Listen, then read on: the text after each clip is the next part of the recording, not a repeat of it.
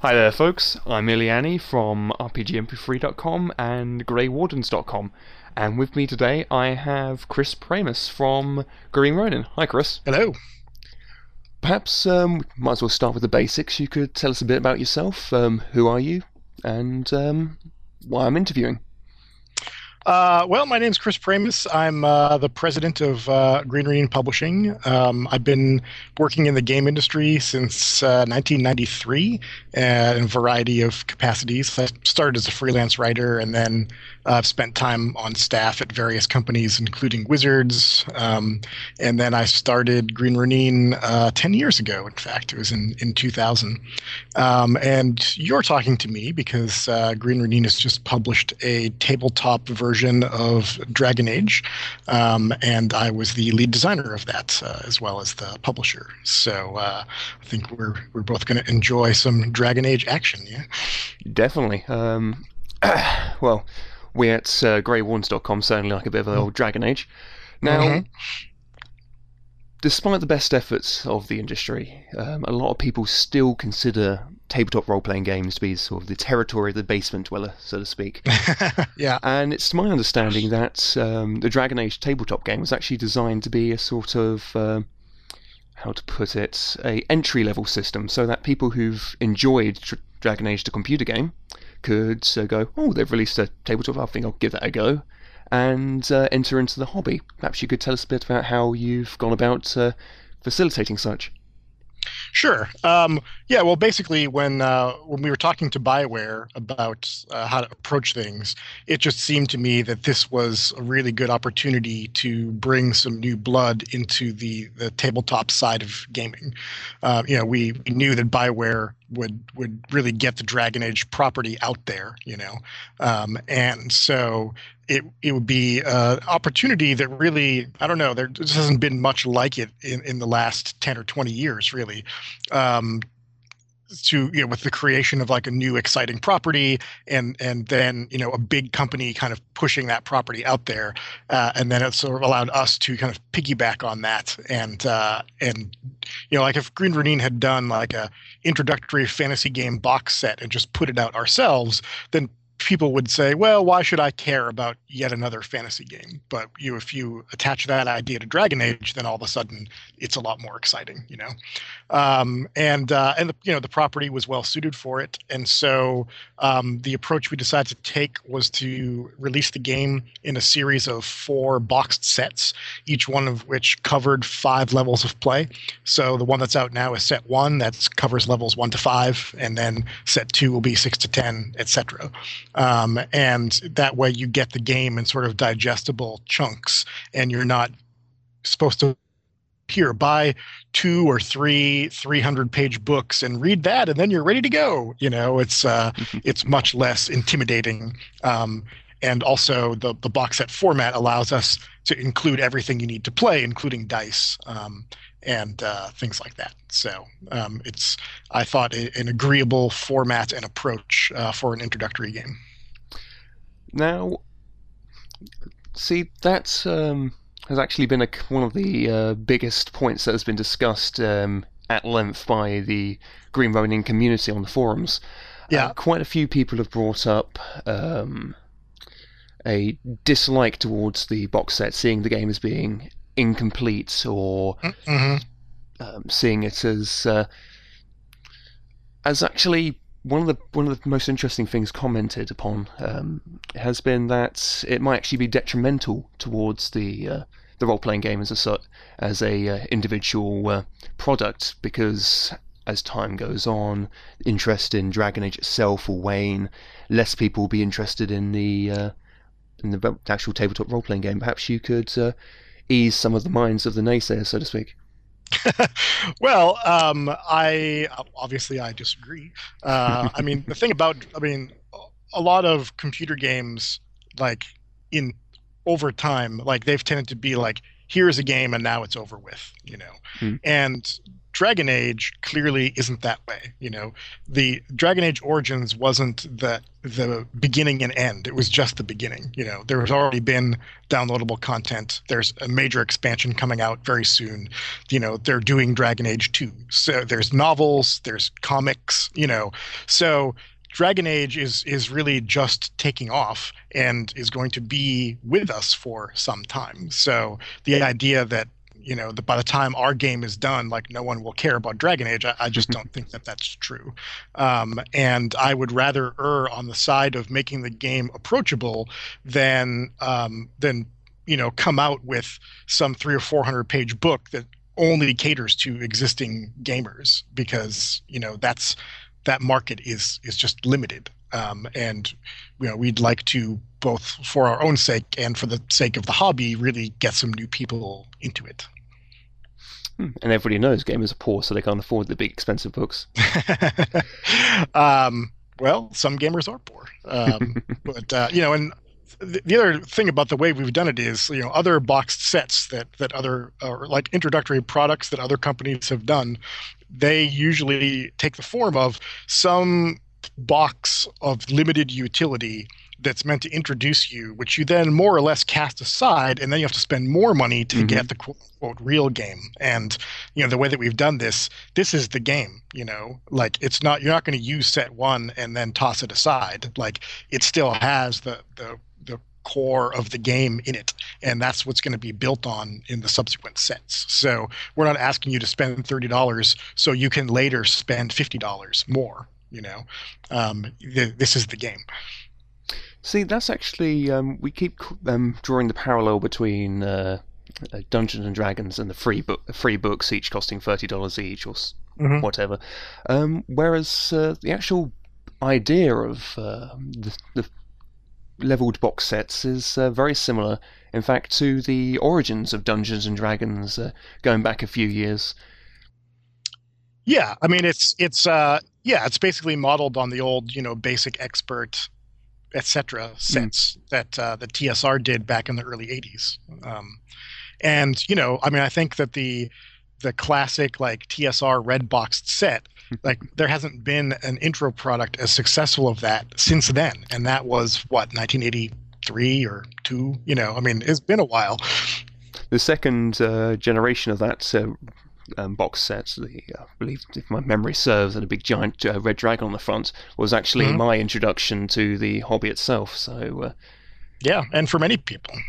I mean, I've been doing it for Christ, going on to 13 years now. So, uh, but um, to return back to the topic at hand, will there, um, it, as a, is there any plans of releasing a um, sort of a, a full rules set eventually once all the uh, other sets are over perhaps a single book containing all the rules uh, yeah probably i mean you know once we've got all four box sets out you know it, it would make sense to do something like the old um, d&d rule cyclopedia you mm. know hmm. which took the content of all those old box sets and then you know edited it all together and and reorganized it and whatever um, so yeah, we might do something like that, but that would be a ways down the road. Mm, of course. Now, I speak from experience myself, as I mentioned before. I've had a good 13 years of uh, gaming under my belt. That there is a stage in every gamer's life where they think, "Oh, I'm going to be the next Guy Gygax," or "I'm going to be the next Arneson." yeah. Would there be uh, any tips you could offer to budding writers hoping to get into the uh, industry? Um, sure. Uh, actually, the the best tip that I can give someone doesn't actually relate to their their genius per se. Um, it's more that you know you can build a really good career by being one of the people who reliably gets work done on time. Um, this is actually more rare than one might think. So if if you are can be one of those people, you know you can get a, a fairly ready supply of work. Um, although you know things have sort of changed since I got into it. I mean, in you know in 1993 when I was looking for my first freelance work, um, you know you could start your own company, but like there were you know some reasonable hurdles that you had to overcome to, to do that. Um, and likely, it, you know, you were going to start as a freelancer, and then after you got some experience under your belt, maybe you'd go on and and you know uh, start your own company, which is basically what I did. Um, but uh, these days, it's much easier to self-publish if you want to because you can become a pdf publisher you know if you've got a copy of adobe acrobat and some clip art you know um, so it's uh, that's it really sort of depends on what what you're interested in. If really you just want to write, you know, then you're probably better off um, getting freelance work from existing companies. If building a, a, business is also of interest to you, you know, or you just really want to do things your way, you know, you've got a vision and and you want to get it out there, uh, you know, with the look and feel that you want, um, then the it's much easier these days to start up your own company, start PDF publishing, and then because there's also um, the option for print on demand, you know, you can go to conventions, sell your stuff direct, sell it off a website or whatever. Um, so that's a plus. The minus of that, of course, is that there's an enormous uh, amount of small press, you know, um, PDF, POD publishers out there. So you also need then to to get yourself noticed and uh, really, you know, building a a sort of reputation for quality and reliability. You know, these these things will serve you well, um, no matter which way you approach things, um, and that applies to to companies as well. I mean, you know, one of the reasons that that we're even doing Dragon Age is that you know Bioware knew of Green Ronin and liked what we had done, and so they came and talked to us about doing a tabletop version of their game. Um, and you know that was because of our reputation, and we've had a number of uh, of good things, you know, sort of drop into our laps because uh, because of that reputation. So it's uh, it's a good thing to have. Hmm, thank you. As you've uh, mentioned, you've got a fair bit of uh, experience freelancing and then onto uh, Green Ronin. Have there been any lessons that you learned quite early on in your career that have really really helped you in these sort of latter stages? Um, well, so my the first company I started was called Ronin Publishing, which is largely forgotten these days. But um, we uh, that company started around 1996, and uh, we published um, the Whispering Vault RPG, which we picked up from its original publisher, and then we also did uh, we published one book for the Feng Shui game that we licensed from uh, Daedalus, who was the original publisher of that. Um, and uh, the the hard lesson I learned from that company was don't go into business with your childhood gaming friend because uh, if things go badly, it may adversely affect your friendship. Um, so that was a hard lesson. Uh, no, I, I, chuckle so much. It reminds me of some of the um, sort of schemes me and my gaming group came up to come up with, uh, certainly during the high school years. Now, yeah. moving back onto Dragon Age, uh, the actual tabletop game has been out for a for a fair while now. Have there been any sort of characteristics of the game that have really surprised you, sort of uh, in its reception? I mean, things that the game that the uh, community have really, really latched onto, really enjoyed, or really disliked that you just completely out of the blue didn't expect it. Um, well, I guess I didn't expect. Uh, you know, there's been some amount of pushback about you know how aspects of character creation are random, and some people were you know like reacted very strongly to that, which I have to admit was a surprise to me. Um, I, uh, you know, part of the deal was that that what Bioware, the whole reason that they wanted to do this project was that they wanted um, Dragon Age as an IP to have kind of like an old school feel to it, and that's why they wanted to have you know their their own tabletop game because of course you know every like fantasy computer RPG is ultimately descended from D and D, right? And so you know they sort of want to echo that. So it wasn't really a question in my mind that you know if, if we want to do something that evokes old school, that yeah, you're going to roll for your abilities, right? Um, and uh, you know I plan to offer more options as the game expands. But one of the things that I didn't want to do in the first set, which was, you know, an intro set, was to overwhelm people with options. Like when you're trying to teach someone something, every time you offer an option, you're you're offering a decision point for them that they have to feel like it's a decision they can make and they need to think about it and whatever. And each decision point is also potentially an exit point where someone's like, oh, you know, I've had it with this, I'm confused, forget about this. So I didn't want to load down the intro set with lots of options like, you know, here's four ways you can make a character. You know, that's something that existing gamers want but if you're new to the hobby you know like you just want the rules to tell you what to do. And so uh, so that's why i decided to, to first of all go with the random character generation and then uh, not include a point buy option in the first set. You know will there'll be one in the second set so people who are really like you know just can't deal with the idea of rolling dice or whatever you know they'll they'll have an option. Um, so yeah, that was probably uh, the biggest surprise for me. Um, was you know that that would actually be uh, um, contentious. I guess you know we're we're gamers, right? Mm. We, we, like mm. dice, so. I must admit, it actually did surprise me when I uh, presented it to the Panzers Gamers, my own group, that um, mm. how uh, how adverse certain members of the party would be uh, to the uh, dice system. It's um, there's a, there's a clear parallel between that emerged between the the older gamers or the people have been more experienced in the older games uh, pre third edition, and those who have grown up with third edition and the point buy system. It's uh, it was an interesting parallel to see emerge. Now, the 3d6 game mechanic. That's yeah. um, a very, very interesting mechanic. What uh, made you choose that, especially the stunt system as well? Um, so the 3d6 I wanted because it creates a bell curve, and um, you know the sort of classic like d20 roll. Uh, it is, of course, it does go back to the very roots of role playing, but the the problem with a straight d20 roll is that you have exactly the same odds of rolling any result, right? So you can be like Sir Awesome the Awesomest, and you have an equal chance of rolling a one or a 20. And a lot of times in combats, you know, it's like you'll be fighting the most pathetic thing and you'll roll a one or a two, you know, and Sir Awesome, you basically, he can't even hit, you know, a kobold.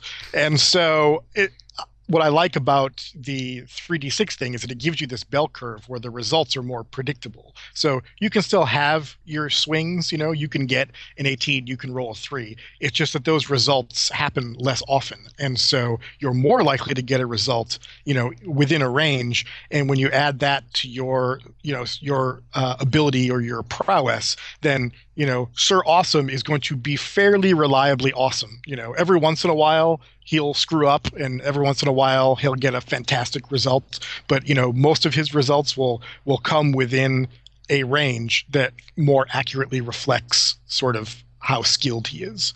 Um, and so I, I like that from a design point of view. Um, and then once I had decided on that, uh, I then was looking for a way to have something like uh, some kind of like a dynamic critical hits system. Um, and that's sort of where the, the whole stunt system came from. Um, because what I what I didn't want to do for the game was have basically like page after page or book after book of special abilities. You know, it's uh, endless special abilities. Like because it just gets tiresome and it also is confusing for people um, and you know you have to remember endless numbers of abilities and all this and that. So i thought it, would be much better to have something like the stunt system where basically you can sort of mix and match from from sort of key elements and then uh, allow you sort of create your own funky stuff. And it would also keep it a little fresher in that you know because you can combine the stunts in different ways and then you get to sort of narrate what it is that you're doing.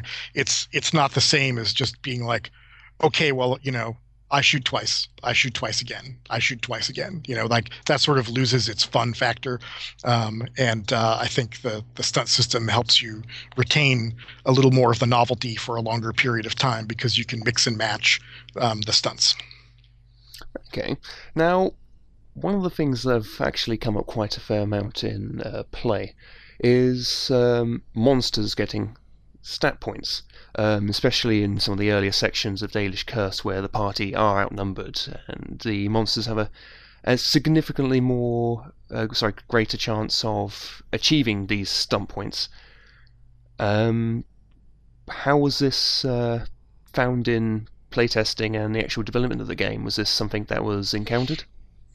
Do you mean that because there's a fair number of monsters, um, that stunts are more likely just because they're rolling more? Is that what you mean? Yeah, that's exactly what I mean. Yes, sorry for Ah, not being okay. specific. um, it uh, you know it didn't it didn't come up as a particular problem during playtesting um, because the you know being the monsters uh, they, they get to do stuff too right so um, it's it's one of the the bits of tension in the game you know, like when you get attacked is it just going to be an attack or you know are they going to get to do something too Okay. Now, Grey Wardens are distinctly absent from um, set one. they are Um, what what made you actually decide uh, upon this? Uh, Grey Wardens themselves are obviously pivotal in the uh, actual Yeah. computer game itself, but uh, so yeah, what made you um, decide to leave them out of set one? Uh, well, two things. Um, first of all, I, I really took seriously the idea that the Grey Wardens are an elite order, right? And so, uh, you know, it seems to me like that it's it should be something that you have to achieve in play. You know, that basically being a Grey Warden isn't a gimme.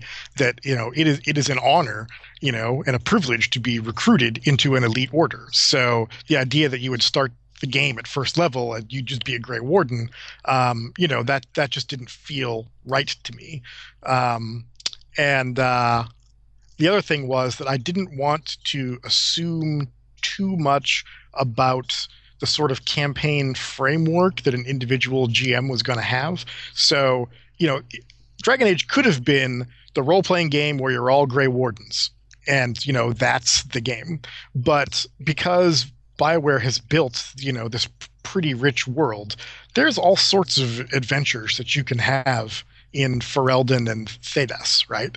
And so I wanted it to be more of a of a sort of sandbox thing where if you want to run that Grey Warden campaign, of course you can do that. And you know, the sort of backdrop of our adventures is uh, is that you know that the blight is happening.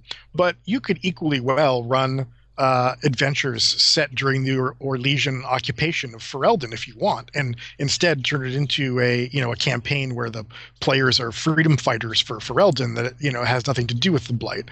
Um, and so I thought by sort of keeping the options open in set one, you know, it'd make it easier for GMs to do what they wanted and not feel like to play Dragon Age, you know, you have to do the Grey Warden campaign.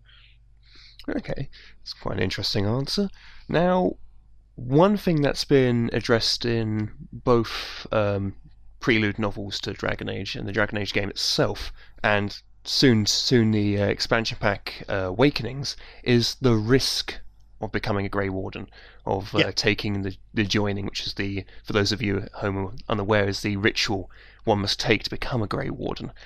Will this be something that's uh, addressed in uh, the game, or are you unable to say at this moment in time? Um, well, yeah. I mean, if you if you become a Grey Warden, then then you will have to go through the joining. Um, you know, that said, it it. I mean, you'll you'll notice in in the computer game when you have the joining uh, section, you know, of course, there's no chance that your character's die. You know, it's it's you know Sir Jory, you know, the Hmm. the sad ass bastard. uh, you know, he's the one who's going to die to show you how dangerous it is. Mm. Um, so it's it's unlikely that you know that we're going to have it so that, that your beloved character who's just earned a place in the Grey Ward snuff it. You know. um, it would make for certainly a short game. yeah, there might be a small chance of that, but uh, you know, I don't know. That's that's that's not very fun, is it? I don't. I can. I, I imagine as a, as the uh, GM, I could take quite delight in that, especially if I could see the look on my player's face when it happened. But um, Uh-huh. that's uh, being the evil GM that I am. Now, a number of um, community members have been asking recently um, the same sorts of questions. Uh, this is mainly revolving around the soon-to-come Awakenings expansion. Will pieces from Awakenings and future um, expansions to the Dragon Age universe be reflected in future sets? Uh, yeah, sure. I mean, as you know, as the setting and uh, you know the story expands, uh, certainly there's going to be stuff that we're going to want to pull from there and, and include in our game. Um, you know, basically, I've got a dialogue with the Bioware team, and so you know, I get information from them and I send them our stuff for approval. So, um, yeah, it's you know, of, course, we want to to reflect um, what's going on with with the property. Okay, now speaking of your dialogue with the developers at Bioware, yeah, how far can we consider, or so, how close can we consider the uh, products released by Green Ronin to be uh, canonical? Um, well, I mean, I guess really that's a question for them, you know, but um, everything that we do is approved by Bioware, you know. Um, so uh, it's you know presumably if they didn't think it was right, they wouldn't approve it. Mm. So I mean, I think it's fairly canonical. But you know, uh, what uh, one of the things I've discovered over the years in in working on licensed stuff is that that the license holder, you know, if something out there becomes inconvenient, like that some licensee has done, mm-hmm. you know, like and they really want to do something, they're not going to let it hold them back. You know, mm. like if George Lucas decides he's going to do new Star Wars movies that contradict some like expanded universe novel that came out five years ago, yeah, George is going to do that. You know, because he doesn't care. Um, He'd do he it if it's one of his movies. yeah, yeah. Um, so, you know, maybe someday Bioware will decide some little detail we threw in like doesn't work for some story they want to do and they'll do something else. But, you know, by and large, like we're trying to work within their framework and they are are approving the things that we do. So, you know, I think it's it's fairly canonical. Okay. Now, moving on, recently you've opened up uh, pre-orders for the second Dragon Age product, the GM's kit. Yeah. Could you tell us a bit about that? Sure. Um, so it's got a second adventure in it. That's that's mostly what the booklet is. Uh, there's a 32 page booklet. Um, has a, a, new adventure by Jeff Tidball uh, called A Band Too Many, and that can be played as a sequel to the Dalish Curse or uh, on its own if you want to use that as an introduction to the game you can and then it uh, is bundled in print with uh, with a gm screen and it's uh, it's like a three panel landscape screen, and it's it's made out of uh, like a, the the same material as the as a hardback book. So it's you know it's like a hard hardbound screen, so it's very very sturdy. That's um, pretty sturdy. And uh, yeah, and then we we commissioned a brand new piece of art um, for it that features a whole bunch of darkspawn and and other nasties on it, uh, which is very evocative. And then on the other side is you know all the sorts of handy charts that you might need during play, like you know the standard stunts, you know the actions, the hazard table, things like that. Um, so uh, yeah, that's the, and then the the PDF version includes the tables and stuff, but obviously we you know you don't get the back screen then. Um, but if you pre-order it now, then you can you get the PDF for free right away, and then um, when the screen comes out, then you get that shipped to you. Okay, you mentioned that the uh, pre-order will be uh, given free when you um, pre-order. What I'm talking about the PDF. the PDF. Thank you. The PDF will be yeah. uh, given for free if you make a pre-order of the GM's guide. Uh, this was also done for set one. Is this something that uh, yep. we can be expecting in the future for Green?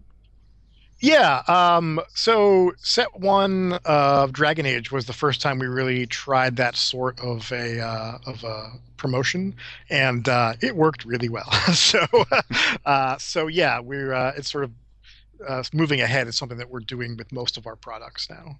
Okay. Uh, we have a silver a, sim, uh, a similar deal uh, going on right now for Silver Age, which is the uh, the latest Mutants and Masterminds book, and for the Song of Ice and Fire campaign guide, um, which is the the gigantic setting book for our Song of Ice and Fire game. Okay, they're um, both of those are a little new to me. Could you uh, give us a, a brief ex- brief uh, explanation of what they are? Sure. Uh, so Mutants and Masterminds is our superhero game. Um, it's uh, it's the most popular superhero RPG on the market on the, in the tabletop side of things, um, and uh, it's got over 20 odd supplements uh, now in print for the second edition, which is the current edition. And uh, one of the sort of sub series that we've been doing um, is the sort of age series, starting with a book called Golden Age, um, and then Iron Age, and then Silver Age is the sort of third one of these. And each one talks about a different kind of age of comics. So Golden Age was about the sort of World War II era, um, and that told you about the sort of real world history of Golden Age comics and then had a bunch of applicable game material, including characters and powers and so on. So if you want to run a sort of smash the Nazis, you know, mystery men sort of game, you get get Golden Age. Um, so then Iron Age was about the you know sort of the gritty '80s dark vengeance comics, you know. Batman. Um, yeah. Um, and now Silver Age um, is uh, actually technically covers both the Silver Age and the, the so-called Bronze Age, um, and uh, and that covers really like the sort of 60s and 70s, you know, real like four color, you know, um, classic, you know, Lee Kirby sort of of stuff. Um, and uh, it's written by Chris McLaughlin, uh, who's one of our uh, our stalwart freelancers, um, who you know just has a huge passion for this stuff, and so it's a really fun read. Um, it, it has uh, archetypes in it like the avenging disco godfather, which is awesome. I can imagine some fun with that. um, so then, um, one of the other games that we publish is uh, a Song of Ice and Fire role playing. Um, that is uh, is the game based on uh, George R. R. Martin's uh, Song of Ice and Fire series, Game of Thrones, and, and its sequels. Um, and that game came out about a year ago um, the rule book did, but the rule book um, it only had 16, 20 pages of background material uh, because uh, there's this companion volume, the campaign guide, uh, that was going to have really all the the meat of info about Westeros in it, and so that has been approved and um, and is coming out next, and so it's a, a 256 page setting book, um, and pretty much whether you play our game or not, if you like those books, it's a great resource for you because you know it provides all sorts of details on on the history and personalities of Westeros, um, and uh, you know maps and uh, details about the different characters and and so on. Um, so it's a it's really a nice resource if you're a fan of Game of Thrones. Now, um, actually, it reminds me of one of the questions I was going to ask earlier. We kind of breezed on past it. Is mm-hmm. um, one of the criticisms of the set one has been the, the, briefness of the material available on the world of actual at the actual world of Thedas itself. I think mm-hmm. uh, from what I've been reading, a lot of fans kind of expected to uh, find in the roleplay game uh, this massively fleshed out world where they could find out all these details that um, the Origins game itself didn't cover. Would a mm-hmm. setting guide be something you'd be looking to write at a later date? Uh, possibly. Um, one of the ideas of the of the box sets was that um, that we were going to start with set one, kind of focused in on Ferelden. Um, first of all, because you know that's the setting fans are most familiar with, because that's Dragon Age Origins, um, and also because you know there there was a lot of information available from Bioware about it. Um, but that as the sets went on, then we would be sort of pulling back a little bit from that focus and detailing more of the world. So if you wanted to go to other parts, you know, you you could do so. Um, so um, in set two, there's there's going to be a bunch of new backgrounds that reflect that, and then that that will continue in in sets three and four, and coupled with those will be more information about the wider world. Um, but you know we we may do some source books later on um, a, you know more traditional sort of uh, uh, setting source books as well. Okay. Now returning to the uh, gm's guide uh, when i went to make my pre-orders earlier i noticed that uh, there wasn't a date of when it'd be released or when the uh, pdf offer would end. I don't suppose you'd have those to hand uh, well, so basically, the PDF offer will run, and you know, until uh, till the print release is out, um, and uh, it's I don't have a firm date on on when it's all gonna ship yet because we're having to print this in China, which means it's going to take you know probably a good six weeks anyway. Um, and there's also things like customs to deal with and whatever. So we don't want to make a promise like it's going to come out week X and then have it be two weeks after that. Um, but uh, it, you know we're probably talking you know at least six weeks because. Uh, uh, basically, we while we were able to print the boxed set domestically, um, we couldn't find a printer who could do the screen uh, affordably domestically. So we're having to print that in China and uh, and get it shipped over. So it's going to take a little bit longer than than Set One did. Yeah, but still, I mean, uh, most uh, most GM screens these days are pretty much made out of the same material as the cover of Set One. So uh, the actual the hardback thickness is very very impressive. Yeah, well, it was something we first did a couple years ago. We did a we did a True Twenty narrators kit, and we, that's the first time we experimented with doing the hardback thing. And once we pulled the first one up and you know opened it up and set it up, we were like, okay, we're never gonna do a screen that's not like this again because it, was just too nice. okay, I I do believe that's uh, all the questions I have for you today. Is there anything else you'd like to uh, say to the fans of Dragon Age and of Green Ronin? Uh, well, thanks for listening, um, and uh, you know, thanks for helping us uh, sell out our first print run on on on Dragon Age. The uh, the first run of of set one uh, is sold out officially, and we're having to send that back to reprint. So, you know, it, it was on store shelves for less than a month uh, before we sold out. So. That is awesome. So, thank you all, and stick with us. We've got plenty more Dragon Age goodness to come. All right. Well, this is going to be a good night for me and a good night from uh, Chris. And we'll catch you later. Bye, folks.